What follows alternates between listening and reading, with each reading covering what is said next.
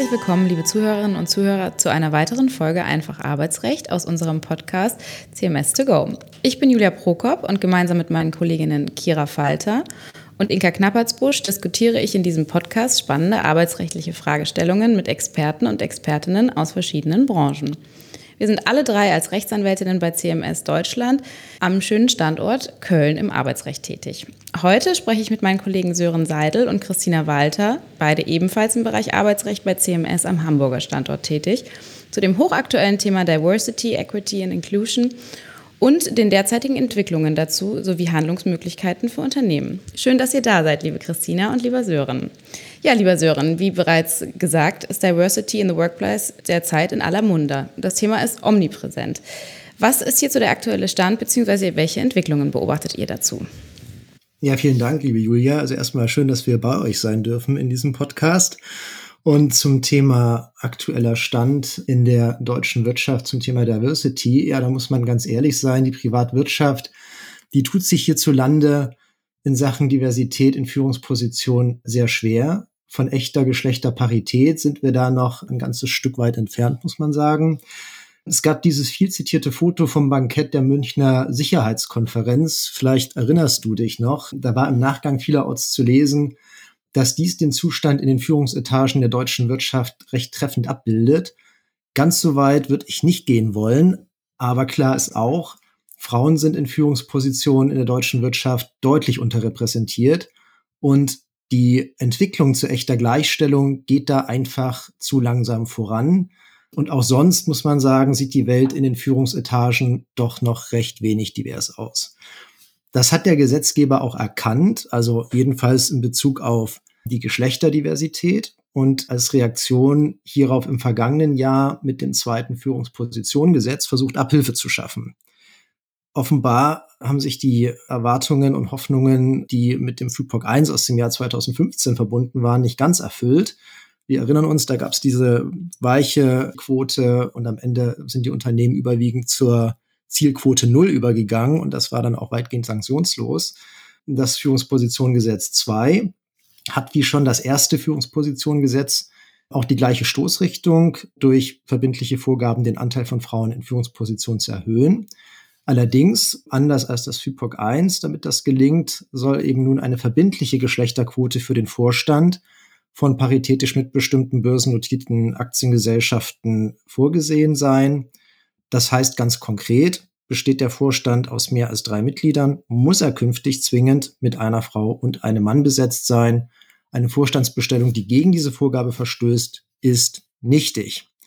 Die ist auch noch recht frisch, diese Geschlechterquote, auch wenn das Gesetz schon vor einigen Monaten, konkret vor einem Jahr erlassen wurde. Die Quote gilt seit diesem August. Es gab bislang noch eine Übergangsfrist zu beachten für die Unternehmen. Allerdings kommt hinzu, und das ist tatsächlich schon seit letztem Jahr gültig, dass Unternehmen, die überhaupt keine Frauen in den Vorstand berufen wollen, also die sich diese Zielquote null geben, diese unsägliche Zielquote null, muss man dazu sagen, die müssen das ausführlich begründen und im Anschluss diese Begründung auch offenlegen. Und damit erhofft sich der Gesetzgeber natürlich einen gewissen Druck auch für die Unternehmen durch diese Offenlegungs- und Begründungspflicht, sodass möglichst wenig Unternehmen zu dieser Zielquote null zurückkehren. Und damit das Ganze auch möglichst wirksam ist, sieht das FüPoG zwei in der Umsetzung im Aktiengesetz auch Bußgelder vor für Unternehmen, die entweder gar keine Zielgröße melden oder eine Zielgröße null angeben, allerdings diese nicht begründen. Ja, vielen lieben Dank. An das Bild von der Sicherheitskonferenz erinnern wir uns sicherlich alle noch recht gut. Ich bin gespannt, ob sich das dann in den Folgejahren ändern wird. Ja, liebe Christina, wie ist das Ganze denn im europäischen Kontext zu bewerten? Gibt es hierzu auch Initiativen? Ja, in der Tat. Es gibt tatsächlich Initiativen auf der europäischen Ebene. Ganz konkret ist eine europaweite Quotenregelung für Vorstands- und Aufsichtsratsposten in Planung, die sogenannte Women on Boards-Richtlinie. Der aktuelle Richtlinienentwurf liegt auch schon vor. Der wurde im Trilog verhandelt und sieht ja im Wesentlichen zwei Zielvorgaben vor. Entweder können die Mitgliedstaaten beschließen, dass vierzig Prozent der nicht geschäftsführenden Mitglieder von Aufsichtsräten in börsennotierten Unternehmen mit dem unterrepräsentierten Geschlecht besetzt werden, also ja in der Regel Frauen, oder aber im Vorstand und Aufsichtsrat sind durchschnittlich dreiunddreißig Prozent Frauen vertreten. Es ist so, dass ja die Mitgliedstaaten zwischen diesen beiden Zielvorgaben wählen können. Dies gibt den Mitgliedstaaten die nötige Flexibilität, je nachdem, ja, welche Vorgaben bereits im nationalen Recht hierzu existieren. Vorgesehen ist, dass Unternehmen diese Ziele bis zum dreißigsten Juni zweitausendsechsundzwanzig umsetzen. Und ja, wenn man nochmal zurückblickt, der Vorschlag, der jetzt im Raum steht, ist auch nicht neu. Tatsächlich gab es unter der damaligen E U-Justizkommissarin Viviane Reding bereits zweitausendzwölf einen entsprechenden Vorstoß der E U-Kommission. Der Rat konnte dann ja fast zehn Jahre keine Einigung darüber erzielen. Ähm, dieser Vorstoß wurde unter anderem auch von der Bundesregierung und der damaligen Bundeskanzlerin Angela Merkel abgelehnt. Es war also höchste Zeit, diesen Vorschlag wieder auf die europäische Agenda zu bringen. Die Initiative dafür setzte die E U-Kommissionspräsidentin Ursula von der Leyen. Sie hat sich seinerzeit in ihren politischen Leitlinien dazu ausgesprochen, eine Mehrheit dafür zu gewinnen, diese jahrelang anhaltende Blockade der Richtlinie über Frauen in Leitungsgremien aufzuheben. So, und wenn wir uns jetzt das aktuelle Gesetzgebungsverfahren der Women on Boards-Richtlinie auf der europäischen Ebene anschauen, so ist es so, dass die politische Einigung, wie vorhin auch gesagt, im Trilog erzielt wurde vom Europäischen Parlament und auch dem Rat. Jetzt ist es so, dass die beiden Gesetzgebungsorgane noch förmlich diese Einigung billigen müssen. Ja, es ist in der Tat schon bemerkenswert, wie du auch sagst, Christina, wie lang der Anlauf für eine europaweite Quotenregelung hier ist. Aber getreu dem Motto, was lange währt, wird endlich gut, hoffen wir ja, dass der Richtlinienprozess hier bald erfolgreich abgeschlossen sein wird. Wenn wir uns mal da Entwicklungen im Ausland anschauen, lenkt sich mein Blick insbesondere in die U S A und in Großbritannien. Da haben wir solche Regelungen schon, auch weitgehend flächendeckend. Es gibt in den U S A eine Regel, das ist die Nasdaq-Regel fünf sechs null sechs. Das wird den wenigsten was sagen, aber die nennt sich auch Board Diversity Disclosure Rule. Vielleicht ist das eher bekannt. Nach der müssen an der Nasdaq gelistete Unternehmen seit August Diversitätsstatistiken in Bezug auf die Vorstandsmitglieder veröffentlichen, und das müssen sie tun, indem sie eine sogenannte Board Diversity Matrix verwenden. Müssen, müssen Unternehmen sozusagen die Geschlechtsidentität, also weiblich, männlich und nicht-binär, und den demografischen Background angeben. Und beim demografischen Background versteht der Gesetzgeber die ethnische Herkunft, aber eben auch die L G B T Q Plus Zugehörigkeit. Also das geht deutlich weiter, als nur die Geschlechtsdiversität abzubilden. Und in einer zweiten Phase ab zweitausenddreiundzwanzig müssen börsennotierte Unternehmen nach der Diverse Board Representation Rule ihren Vorstand mit mindestens zwei diversen Vorstandsmitgliedern besetzen oder sich im Sinne des Comply or Explain Grundsatzes erklären, wenn sie diese Vorgabe nicht umsetzen. Und dieser Comply or Explain Grundsatz, der ist uns auch schon bekannt, den kennen wir aus dem deutschen Corporate Governance Kodex. Und auch der enthält im Übrigen die Empfehlung, dass der Aufsichtsrat bei der Zusammensetzung des Vorstands sowie der Vorstand bei der Besetzung von Führungsfunktionen im Unternehmen auf Diversität achten sollen. Nun muss man sagen, derartige Vorgaben sind jedenfalls in den U S A im Prinzip erst einmal nichts Neues.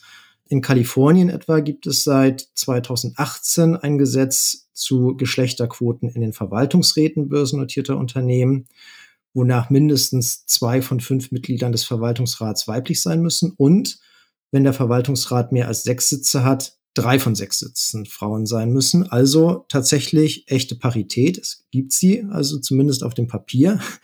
Neu ist allerdings auch in den U S A die Tendenz, dass Geschlechterquoten und Vorgaben nicht nur regional, wie am Beispiel Kalifornien gesehen, sondern zunehmend eben auch flächendeckend zu regeln, was ja auch in die Richtung geht, was du, Christina, auf europäischer Ebene beobachtet hast.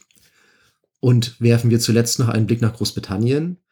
Dort hat die britische Finanzmarktaufsicht im April Vorschriften erlassen, die börsennotierte Unternehmen ab zweitausenddreiundzwanzig verpflichten, Informationen über die Repräsentation von Frauen und ethnischen Minderheiten in Vorständen und in der Geschäftsleitung zu veröffentlichen.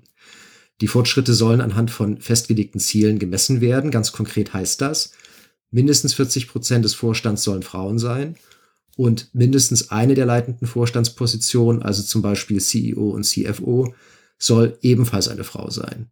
Und mindestens ein Vorstandsmitglied soll einen ethnischen Minderheitenhintergrund haben. Also auch hier muss man sagen, die F C E geht weit über den Gender Diversity Aspekt hinaus. Allerdings, kleine Einschränkung, auch hier gilt der Comply or Explain Grundsatz.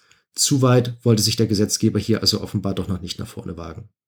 Ja, sehr interessant. Ich würde sagen, wir wagen aber auch nochmal den Blick ins nationale Recht und vor allem für unsere Zuhörerinnen und Zuhörer dürfte es spannend sein, was Unternehmen tun, um Defizite in der Organisation aufzudecken, beziehungsweise falls sie schon gewisse Maßnahmen umgesetzt haben, wie kann deren Erfolg überprüft werden, liebe Christina? Ja, also Unternehmen, die ernsthaft daran interessiert sind, Diversitätsdefizite zu beheben, sollten sich im ersten Schritt tatsächlich ein Bild über die Vielfalt ihrer Belegschaft verschaffen und ja, somit den Status quo eruieren. Und hierzu bieten sich Diversity Surveys an. Um diese rechtssicher zu gestalten, müssen Datenschutz und arbeitsrechtliche Vorgaben beachtet werden. Mit Blick auf das Datenschutzrecht ist es so, dass wenn Diversity Surveys so ausgestaltet werden, dass datenschutzrechtliche Bestimmungen keine Anwendung finden, der Personenbezug der abgefragten Daten aufgehoben werden müsste. Letztlich müsste also ja eine anonyme Verarbeitung stattfinden. Datenschutzrechtlich gelten dafür allerdings hohe Anforderungen, weshalb dann, wenn eben keine Anonymität im Sinne der Datenschutzgrundverordnung vorliegt, die Datenverarbeitung grundsätzlich einer Rechtsgrundlage bedarf. Und ja, im Beschäftigungsverhältnis ist dies regelmäßig der Paragraphen sechsundzwanzig Bundesdatenschutzgesetz.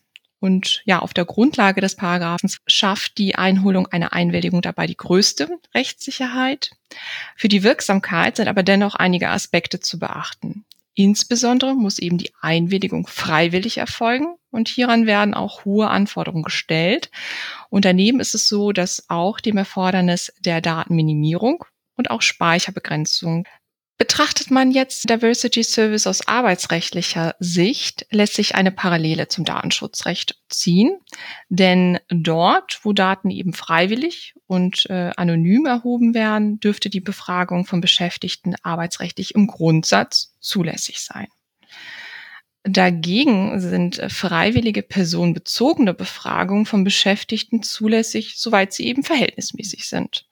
Und für die Frage, ob dann die jeweils in Rede stehende Frage zulässig ist, müssen die gegenüberstehenden Interessen gegeneinander abgewogen werden. Dabei ist es so, dass ja, je stärker in das Persönlichkeitsrecht der Arbeitnehmerinnen und Arbeitnehmer eingegriffen wird, ohne dass diesem Eingriff ein berechtigtes Interesse der Arbeitgeber gegenübersteht, desto eher ist eine Frage als unzulässig zu betrachten. Zudem ist es so, dass für Fragen im Zusammenhang mit den geschützten Merkmalen nach dem Allgemeinen Gleichbehandlungsgesetz insgesamt Zurückhaltung geboten ist. Für Arbeitgeber mit Betriebsrat ist noch interessant, und das sei noch am Rande angemerkt, dass Diversity Service Mitbestimmungsrechte auslösen können.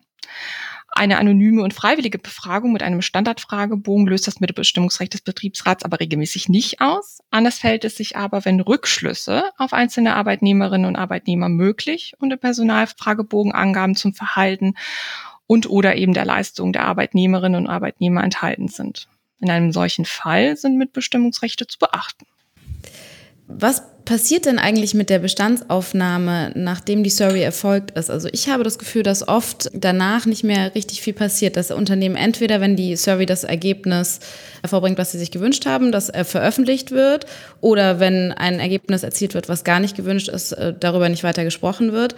Aber was kann man denn mit diesen Daten eigentlich darüber hinaus noch machen, lieber Sören? Ja, ich will vielleicht noch einmal kurz anknüpfen an, an den letzten Punkt, den Christina gerade noch aufgeworfen hat. Das fand ich ganz interessant. Zur Mitbestimmung des Betriebsrats, äh, in der Tat, ähm, die eigentliche Stoßrichtung, dass man sozusagen erstmal die Daten erhebt und sich ein Bild verschafft, wie ist denn eigentlich der Zustand von Diversität im Unternehmen, dann würde mir das als Arbeitgeber ja eigentlich erstmal genügen, wenn ich sozusagen eine anonyme Datenerhebung durchführe. Das kann ich ohne Betriebsrat machen, hast du gesagt. Allerdings natürlich, je kleiner das Unternehmen, je kleiner der Betrieb, umso schwerer lässt sich diese Anonymität natürlich gewährleisten. Insofern ist das natürlich dann auch eine schwierige Frage für insbesondere kleinere Betriebe. Wo fängt sozusagen die nicht anonyme Datenerhebung an und was ist sozusagen noch anonym? Also wie groß muss das Unternehmen sein, damit man die Anonymität wirklich auch gewährleisten kann? Gerade wenn man dann auch in die einzelnen Organisationseinheiten reingehen möchte und dann auch vielleicht positionsbezogen, abteilungsbezogen die Analyse auch sehr granular darstellen möchte, da kommt man wahrscheinlich dann um eine nicht anonyme Datenerhebung nicht mehr ganz herum. Aber genau, das vielleicht nur so äh, am Rande. Die Frage, wie geht man dann damit um, wenn man einmal den Status quo ermittelt hat? Ähm, mein Eindruck ist tatsächlich, viele Unternehmen bleiben dann stehen. Also es, es passiert allzu oft nichts mehr. Und das ist eigentlich sehr bedauerlich, weil das Thema Diversität aus meiner Sicht in vielen Unternehmen noch zu wenig strategisch angegangen wird. Wenn man sich das mal so anschaut, auch in der medialen Präsenz, dann muss man schon feststellen, das Thema Diversität ist akzeptiert, das ist gut, mittlerweile auch zunehmend gewünscht, das ist umso besser. Aber äh, wenn es dann um die aktive Förderung geht, dann muss man doch feststellen, dass äh, Unternehmen da eigentlich hinter den Erwartungen noch zurückbleiben. Und das ist insofern auch ärgerlich, weil die Möglichkeiten ja eigentlich auf der Hand liegen und auch gar nicht so aufwendig oder rechtsunsicher, wie man das vielleicht vermuten möchte, äh, sind. Ganz konkret, klar, der erste Gedanke, das ist reflexartig, liegt auf der Hand. Unternehmen sollten sich Ziele setzen. Wenn man keine Ziele setzt, dann weiß man natürlich auch nicht, wofür man die ganzen Anstrengungen unternimmt. Das heißt, Ziele für eine möglichst diverse Belegschaftszusammensetzung sollte man sich im ersten Schritt einmal gesetzt haben, unabhängig von Quoten. Das muss die intrinsische Motivation eines jeden Unternehmens eigentlich sein. Stichwort Fachkräftemangel, Employer Branding, also Gründe gibt es, glaube ich, genug. Und aus meiner Sicht sollte im Mittelpunkt eines Maßnahmenkatalogs dann allerdings auch der Ausgleich bestehender Diversitätsdefizite stehen. Wie schafft man das? Indem Unternehmen ganz gezielt unterrepräsentierte Personengruppen fördern. Also durch sogenannte Positivmaßnahmen oder neudeutsch sogenannte Affirmative Action. Das wird man am Ende ernsthaft nur durch selbstverpflichtende Quoten für die bevorzugte Berücksichtigung von zum Beispiel Bewerbern des im Unternehmen unterrepräsentierten Geschlechts abbilden können. Das Problem bei diesen selbstverpflichtenden Quoten ist natürlich, dass die Bevorteilung des einen Geschlechts reflexartig natürlich das andere Geschlecht benachteiligt und sich damit diese Positivmaßnahmen am Maßstab des Allgemeinen Gleichbehandlungsgesetzes messen lassen müssen. Und da tun sich Unternehmen doch naturgemäß schwer, und dabei ja geschlechtsspezifischen Ausschreibungen immer irgendwo das Damoklesschwert der Diskriminierungsklage abgelehnter Bewerber über der Stellenbesetzung oder Beförderung schwebt. Da kann ich aber auch ein Stück weit Entwarnung geben, weil eine rechtssichere Abgrenzung gar nicht so schwer ist. Man muss sich da einfach nur als Arbeitgeber bewusst machen, dass es einer Unterscheidung bedarf zwischen zulässigen Maßnahmen zur Förderung der Chancengleichheit auf der einen Seite und unzulässigen Maßnahmen zur Herstellung von Ergebnisgleichheit. Das heißt, es ist zwar ein hehres Ziel, wenn man sagt, man möchte Ergebnisgleichheit herstellen, da wollen wir irgendwo alle hin. Allerdings darf man in der Umsetzung der Maßnahmen das ja unterrepräsentierte Geschlecht nur insofern bevorteilen, wie es der Förderung von Chancengleichheit dient. Das ist auf der einen Seite klingt das ein bisschen semantisch, aber es ist schon auch in der Umsetzung äh, sehr wichtig, dass man das einhält, um das mal so ein bisschen griffiger zu machen. Was bedeutet das konkret? Zum Beispiel starre Unternehmensquoten und unbedingte Vorrangregelungen wären selbst bei gleicher Qualifikation unzulässig. Das würde am Ende des Tages auf eine ja, Ergebnisgleichheit hinauslaufen.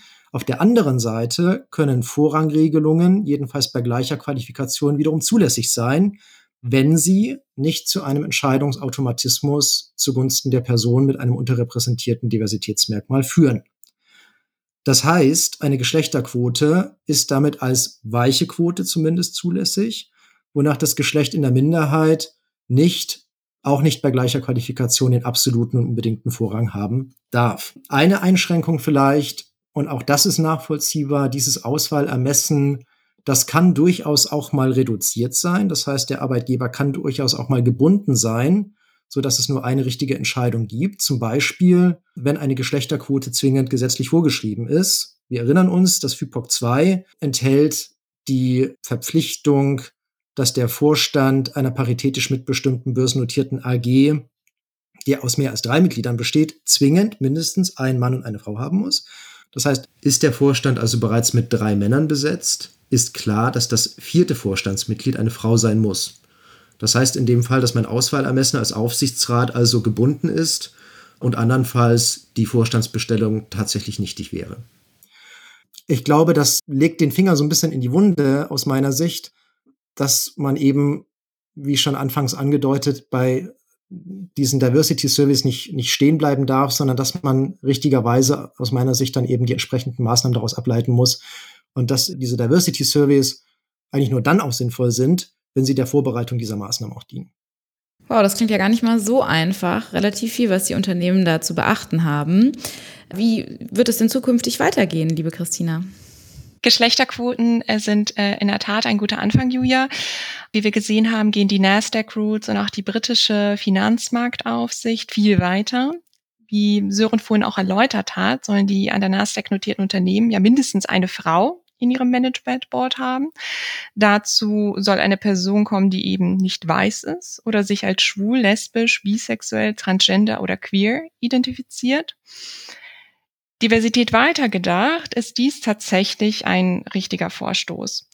Denn da sind wir uns alle einig, Diversität ist mehr als nur das Geschlecht. Deshalb können die Regelungen der Nasdaq durchaus als ja, Blaupause für künftige nationale Regelungen dienen.